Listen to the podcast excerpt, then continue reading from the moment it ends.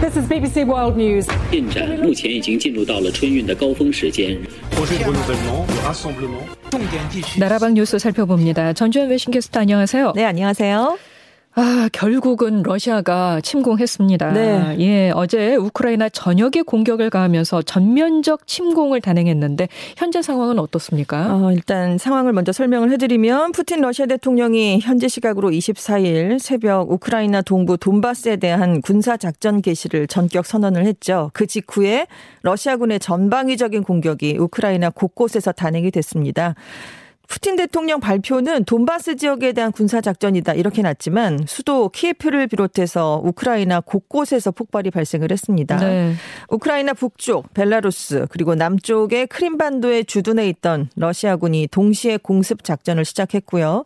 수도 키예프를 포함한 우크라이나의 주요 도시 전역이 기반 시설을 표적으로 한 러시아의 미사일 정밀 타격으로 피해를 입었습니다. 네. 그러니까 결국 우크라이나 동쪽과 북동쪽에 있는 러시아는 물론이고요. 북쪽 접경 국가인 벨라루스, 러시아가 병합한 남쪽 크림반도 이렇게 우크라이나의 동남북 세 개 루트에서 동시에 공격이 이루어졌습니다. 네, 네. 이제 남은 곳이 서부 쪽이었는데 이제 피난 행렬이 이어지고 있거든요. 근데 이 서부 도시에서도 폭격이 일어났다라는 보고가 나오면서 지금 우크라이나 전역이 혼란에 빠진 상황입니다.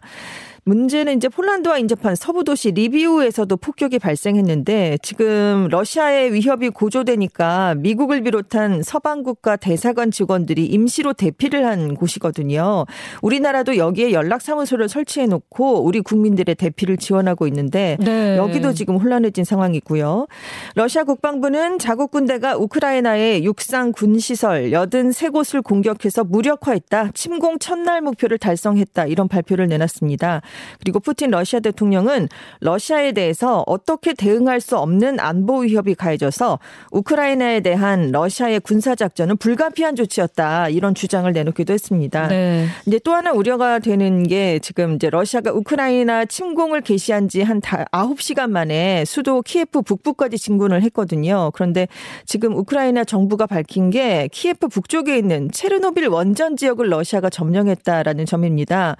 이제 86년에 폭발 사고가 일어났잖아요. 네. 아직도 반경 30km 지역이 일반인의 출입이 통제되는 소개 구역으로 지정이 돼서 특별 관리가 되고 있는데 그렇죠. 그렇습니다. 그래서 현재 원전이나 핵 폐기물 시설의 정확한 상태가 지금 알려지지 않고 있는 가운데 만약에 시설이 훼손되면 대규모의 방사능 유출이 우려되는 그런 상황입니다. 어유 정말 끔찍하죠. 네. 네, 무섭습니다. 네, 그렇습니다. 이게 좀 하루 만인데 네. 아니 뭐 시작한 지 얼마 되지 않았는데 벌써 수도 키예프까지 네, 네. 위협을 받고 있고 서쪽까지 이렇게 폭발이 들린다. 이게 좀 어, 좀 놀랍 기도 하고요. 그렇죠. 네. 어떻게 이렇게 또 전면적으로 전국이 다 네. 이렇게 혼란에 빠졌을까? 이게 그 국경에서 접전이 벌어지는 것도 네, 아니고 그렇습니다. 이런 생각이 들기도 해요. 우크라이나는 계엄령을 선포하고 대응에 나선 거죠. 그렇습니다. 그러니까 러시아의 침공이 이뤄지자마자 우크라이나 정부가 자국 영공 비행 금지령을 내리고요. 곧바로 계엄령을 선포했습니다. 뭐 이미 침공 전날인 23일에도 국가 비상 사태를 선포한 상황이었죠. 네. 그리고 우크라이나 정부는 침공 직후 러시아와 단교하겠다 라는 발표를 내놨고요. 그 러시아의 침공에 반격해서 러시아의 항공기 등을 격추했다라면서 세계가 즉시 행동을 해야 된다라고 촉구를 했습니다. 그리고 젤렌스키 대통령이 의회에 국가 총동원령 발령도 요청을 했어요. 이 국가 총동원령은 국가 그리고 국제 비상 사태와 관련해서 군사력과 국가의 인프라를 전시 체제로 전환하고 인적 자원과 물자를 총동원하는 조치를 말합니다. 우크라이나 정부는 러시아의 첫날 공격으로 57명이 사망을 했고 169명이 부상을 입었다라는 발표를 내놨는데요. 지금 우크라이나 주민들이 서쪽으로 계속 피난을 가고 있거든요. 그래서 그곳에 굉장한 대혼란이 발생을 하고 있습니다. 이 출국도 쉽지 않을 텐데요. 그렇습니다. 예. 자, 그리고 서방은 러시아의 우크라이나 침공을 비난하면서 보다 강력한 제재안을 내놓겠다 이렇게 밝혔죠. 그렇습니다. G7 정상들이 오늘 새벽에 화상 회의를 열었습니다. 그 뒤에 러시아의 우크라이나 침공을 강력 규탄하고 혹독하고 조율된 경제적, 금융 제재를 부과하겠다라는 공동 성명을 발표했는데요. 이어서 바이든 미국 대통령이 러시아를 대상으로 첨단 기술 수출 통제를 비롯한 추가 경제 제재 방안을 발표했습니다. 이에 따라서 미국은 러시아가 달러, 유로, 파운드, 엔화로 거래할 수 없도록 제한을 하고요. 반도체를 비롯한 핵심 기술 품목을 포함해서 대러 수출 통제에 나서기도 했습니다. 그리고 러시아의 2대 은행인 VTB 등 주요 은행도 제재 목록에 올렸는데요. 이들 은행은 자산 규모만 1조 달러에 달하는 대형 은행들입니다. 네. 다만 이제 이번 제재 오늘 새벽에 발표된 제재는 사실상 국제 금융망에서 러시아를 퇴출시키는 강력한 카드로 평가돼 왔던 국제 금융 정보 통신망 이른바 스위프트 퇴출은 포함되지 않았는데요. 이 스위프트는 각국의 금융기관이 국제 금융 결제를 할 수 있는 시스템입니다. 그래서 전 세계 주요 은행 그리고 금융회사 만 천여 곳이 이용을 하고 있는 곳입니다. 네. 그리고 이제 정상회담 가능성에 대해 물어보니까 바이든 대통령은 푸틴 대통령과는 대화할 계획이 없다 이렇게 일축을 했고요.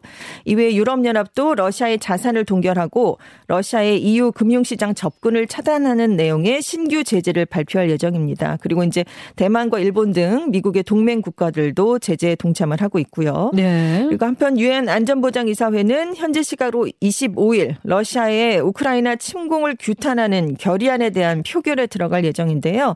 미국이 초안을 작성을 했는데 러시아에 대한 규탄, 우크라이나에서의 즉각적이고 완전하고 무조건적인 철군을 요구하는 내용이 담겼습니다. 다만 이제 당사국인 러시아가 비토권을 보유한 상임 이사국 중 하나잖아요. 그래서 이 결의안이 채택될 가능성은 높지 않다. 아, 네, 이런. 분석이 당연히 나오고 네. 있습니다. 그런데 이 러시아에 대한 경제 제재가 사태를 해결하는데 큰 도움이 되기 어렵다. 이런 분석들도 나오고 있잖아요. 그렇습니다. 영국 파이낸셜 타임스가 이제 분석을 내놨는데요. 러시아가 2014년 크림 전쟁 때도 폭넓은 경제 제재를 받았지만 영향이 제한적이었고 그때 학습 효과가 있었기 때문에 이번에 경제 제재는 그 효과가 떨어질 것이다. 이런 전망을 내놨습니다. 왜냐 하면 러시아가 이미 외환 보유액을 크게 늘려놓은 상황이에요. 예. 그것도 이제 달러 비중을 2014년 때보다 많이 낮추고 유로화나 위안화 비중을 늘려서 그동안 대비를 해놓은 상황이었습니다. 그래도 이제 말씀드린 것처럼 국제은행 간 통신협회 이른바 스위프트 배제는 그래도 러시아가 좀 두려워할 만한 이제 제재 아니다 이런 얘기가 나오고 있는데 이것이 세계 금융의 필수적인 배관과 같은 역할을 하기 때문에 여기에서 배제되면 러시아에 타격이 될 수 있기 때문입니다. 음. 문제는 스위프트 배제를 발표할 경우에 서방 국가들도 손해를 입을 수밖에 없다는 점인데요. 왜냐하면 러시아가 외화를 받지 못하면 유럽도 가스나 석유를 포함한 에너지 수입이 어려워지게 되는데 안 그래도 불안한 에너지 수급이 이 경우에 더 어려워질 수 있기 때문입니다. 그래서 이번에 이 스위프트 퇴출이 포함되지 않은 거군요. 네, 그렇습니다. 예. 앞으로 푸틴 대통령이 이번 사태를 어디까지 끌고 갈 것인가 이 관심이 모아지고 있는데 어떤 전망들이 나오고 있습니까? 일단은 돈바스 지역만 장악을 하고 끝나는 방안이 있습니다. 미국하고 나토가 지금 병력 파견을 꺼리고 있기 때문에 이 지역을 시료 지배하다가 빼앗는 방식인데요. 크림반도 병합 때도 똑같은 절차를 밟아서 병합이 된 적이 있습니다. 그리고 이제 철군 문제를 휴전 과정에서 이제 내미는 방식으로 최소한 돈바스 지역은 완전하게 빼앗을 것이다. 이런 예측이 나오고 있는데요. 지도를 보면은 돈바스 지역은 네. 러시아에 붙어 있어요. 그렇습니다. 예. 그렇기 때문입니다. 또 일부에서는 이제 러시아가 돈바스를 확보한 뒤에 우크라이나 동부 전체로 세력을 확대할 수 있다. 이런 전망도 있는데요. 우크라이나가 키예프 도심을 가로지르는 드네프르강을 기준으로 동부와 서부로 나뉘고 있습니다. 음. 서부는 유럽 정서, 동부는 러시아 정서가 강하거든요. 이렇게 되면 우크라이나는 사실상 동서 분단이 되는 그런 상황이 발생하게 되고요. 그럴 수 있겠네요. 네, 그렇습니다. 이제 하지만 이제 미국 쪽들 전문가 얘기는 더 진행이 됩니다. 병력 규모나 전반적인 발언 등을 감안을 했을 때 푸틴 대통령이 끝까지 가는 걸 보게 될 것이다. 결국은 수도 키예프까지 진격할 것이다라고 전망을 내놨는데 왜냐하면 푸틴 대통령이 크림반도 병합한 이후 2014년부터 이미 돈바스는 갖고 있는 것이나 다름이 없었다는 거죠. 예. 그래서 결국은 수도까지 장악해서 현재 친서방 노선을 걷고 있는 우크라이나의 정권 교체를 추구할 것이라는 전망입니다. 네, 네. 그리고 이제 블룸버그 통신도 러시아의 의원을 인용해서 러시아 목적은 우크라 수도에서 칠러 정부를 세워서 미국의 영향력을 몰아내는 것이다. 이런 보도를 내놓기도 했고요. 다만 이제 친 러시아 세력이 지배적인 동부와 다르게 이 수도 키예프를 비롯한 서부 지역은 유럽 같은 서방으로 편입되기를 원하는 성향이 강해서 우크라이나 군의 항전도 만만치는 않을 것으로 전망이 되고 있습니다. 물론 실력차가 굉장히 차이가 나긴 하지만요. 이외에 이제 우크라이나 침공을 계기로 미국의 일방적인 승리로 끝났던 냉전 종식 구도를 다시 설계하려는 의도도 있다. 이런 분석이 있고요. 네. 현재 미중 양대 강국 구도를 미중 러 3개국의 구도로 바꾼 뒤에 중국과 러시아가 손을 잡고 미국을 압박하려는 그런 의도까지 있다. 이런 얘기도 함께 나오고 아, 있습니다. 그런 얘기까지 나오는군요. 네, 그렇습니다.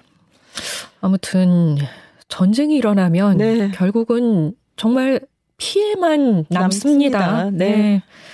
자, 이 우크라이나 사태 피해를 최소화하면서 하루빨리 해결되기를 바라면서 네. 오늘은 어떤 음악으로 끝낼까요? 그래서 오늘은 좀 의미 있는 곡을 골라봤는데요. The Black Eyed Peas의 Where is the Love를 제가 골라봤어요. 네, 원래 네. 이 곡이 9.11 테러 직후에 도대체 이 세상에서 사랑이 어디로 갔습니까? 라는 의미로 만들었는데요. 가사 안에 테러뿐만이 아니라 전쟁 그리고 이제 증오하는 현상 이런 등이 다 이런 얘기가 언급이 돼 있어요. 그래서 현재 이 세상이 사랑 대신에 증오를 전파하고 있는 건 아닙니까? 이런 얘기가 담겨 있어서 오늘 하루빨리 평화가 오기를 바라는 마음으로 선곡을 했습니다. 아주 적절한 선곡이고요. 딱 맞춤이네요. 네. 정말 어, 이 전 세계에 묻고 싶습니다. 블랙 아이드 피스의 Where is the Love.